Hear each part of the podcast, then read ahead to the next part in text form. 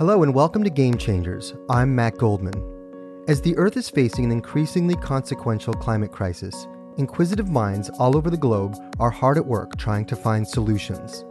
And many of them have been able to translate their eureka moments into action at a greater pace and scope than sometimes gloomy headlines might have us think.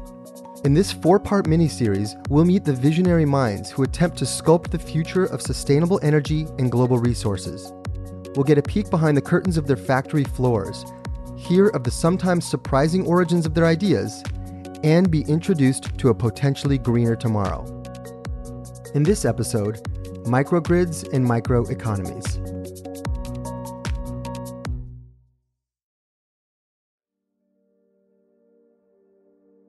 Currently, I believe the households which have got power in Kenya is approximately about 50%. So there is another 50% which has got no power at all in their households in Kenya. Largely, these are in the rural areas. That's Zachary Ayieko, a man who knows about power and electricity. As a former executive at the National Power Company, he helped expand Kenya's electricity access from 18% of the population in 2010 to 65% in 2018, the highest in mainland East Africa. But born and raised in rural Kenya, he also experienced the country's often inadequate access to electricity early in life. The first time I had power in my, in my village was in the year 1990. Before that, there was no power at all completely. The rural setup, the standards of living were extremely very, very low because the communication was zero. But the country is not alone in its struggles. About 650 million people in Africa live without access to power. In a continent marred by inequality and poverty, this raises an uncomfortable question. How do you bring people out of extreme poverty without wrecking the climate in the process? Conventional wisdom says it'll require the burning of enough fossil fuels to cancel out any progress the developed world makes on emissions. But in rural Kenya, a small experiment is underway, aiming to see if it's possible to have the economic uplift without the environmental catastrophe. It's spearheaded by PowerHive, a privately licensed utility company where Ayieko is currently the executive chairman.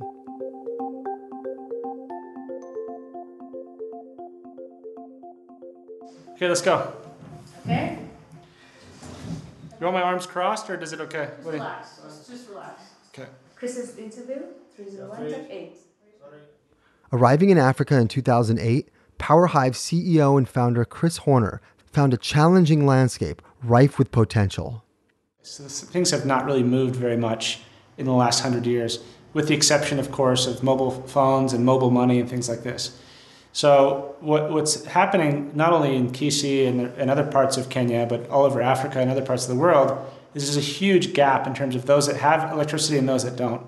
Here in Kisii, Hornor found the perfect circumstances to try out his new solutions. PowerHive's senior business manager, Laura Kiplagat, explains. Well, we went to Kisii because we were looking for a community um, that is on the fringe of the grid, like most rural communities in Kenya, but did have the population density to make sense for us as a business. And Kisii is a happy medium. You know, they have good sun, good people who are willing, you know, to sign on to the project. Um, but they, it had all the components that we needed, you know, to make our business work. That business? PowerHive currently manages around 25 microgrids in the Kisii region grids that operate on solar power stored in batteries. Ideal for the sunny climate, these mini grids are power systems that supply enough electricity for a small community.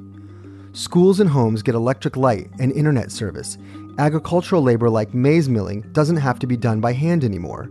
Electric pressure cookers eliminate the need to chop down trees or burn charcoal to make meals.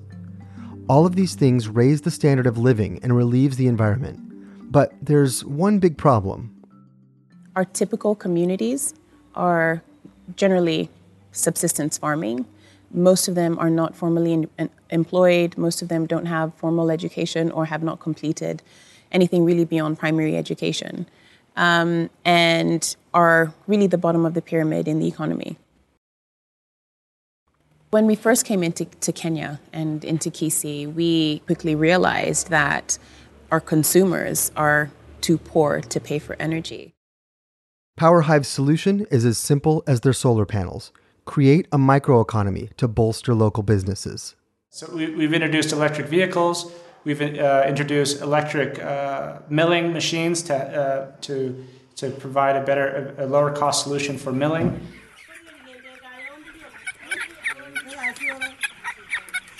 But the starkest example of this can be found in Kukupoa, PowerHive's ambitious poultry farming initiative most of our communities are subsistence farmers.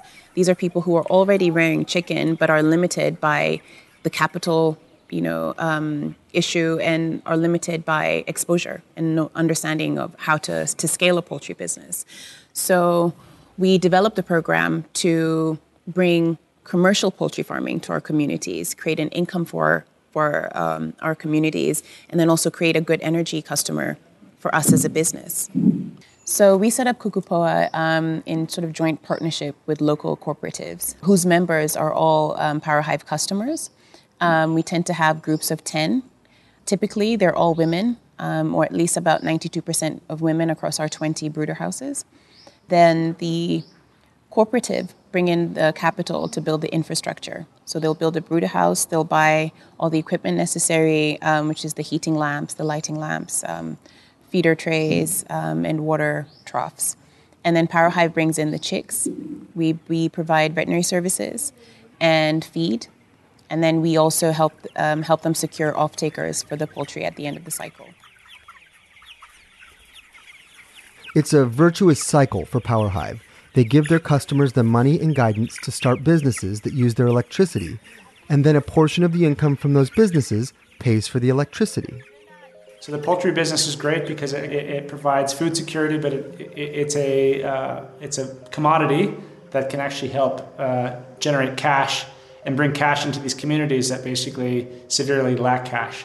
And as an investor, you know that's something that we really focus on because you know we want to make return on investment. We also, in order to do that, we really have to invest in the communities in which we work, uplifting our customers to become better customers, happier, healthier customers most most subsistence farmers will keep about 15 to 20 um, kienyeji chicken, which is like a free range chicken, um, and these would mature between eight to two year, eight months to two years, depending on the species.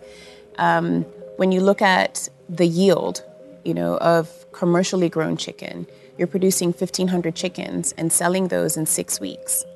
So this is exponentially increasing the potential for in, for income for all these communities that are involved. PowerHive currently operates on a small scale, but Laura believes that the domino effect could be substantial for both the company and the community. Well, statistics show with women who are engaged in business and are able to control their income, which they're able to through informal cooperatives, women tend to invest more in business. They tend to invest more in, in education, and that has a huge knock on effect in their communities. Um, typically, you'll also find that community members who do see um, or are exposed to successful businesses get inspired to do that themselves. You know, so you'll have people on some of our grids um, starting barbershops, um, people starting maybe smaller versions of um, poultry farms, um, which they can afford. And all of that wouldn't have happened if they hadn't had the exposure or understood how it can be done or that it can be done. There's one of our customers who was involved in one of the first Kukupoa projects, and she went on to start her own brooder. And I think she's producing herself 3,000 chicken. Um, and that's just off of the back of the experience that she gained on Kukupoa. And as far as Chris is concerned, there might not be a more powerful way to build sustainable power grids in Kenya and Africa in general than by solar microgrids. 20 years ago, the price per kilowatt of a solar panel was about $6. Now it's 20 cents. History has shown us that, uh, you know, as recently as the 1960s in parts of the UK, there was no electricity in these villages, right? The same, same exact sort of customer profiles existed then that we're seeing now. So it's just so we have to have a bit of patience, we have to have a bit of vision.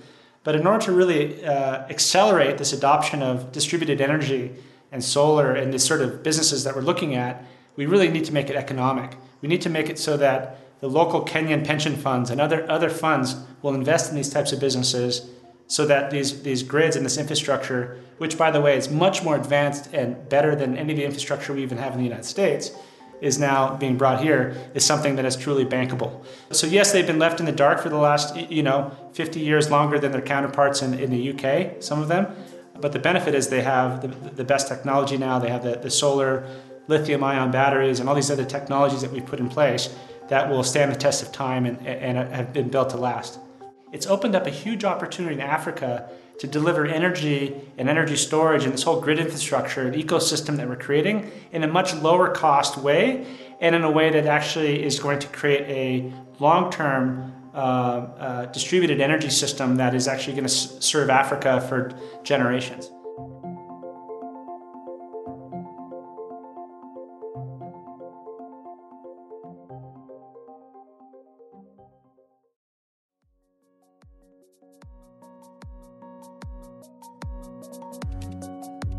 This episode of Game Changers was produced by Magnus Henriksen and presented by me, Matt Goldman. It was based on a video report produced by myself and Alan Jeffries. For a visual experience of Game Changers, check out our videos at bloomberg.com/green. Francesca Levy is the head of Bloomberg Podcasts. See you next time.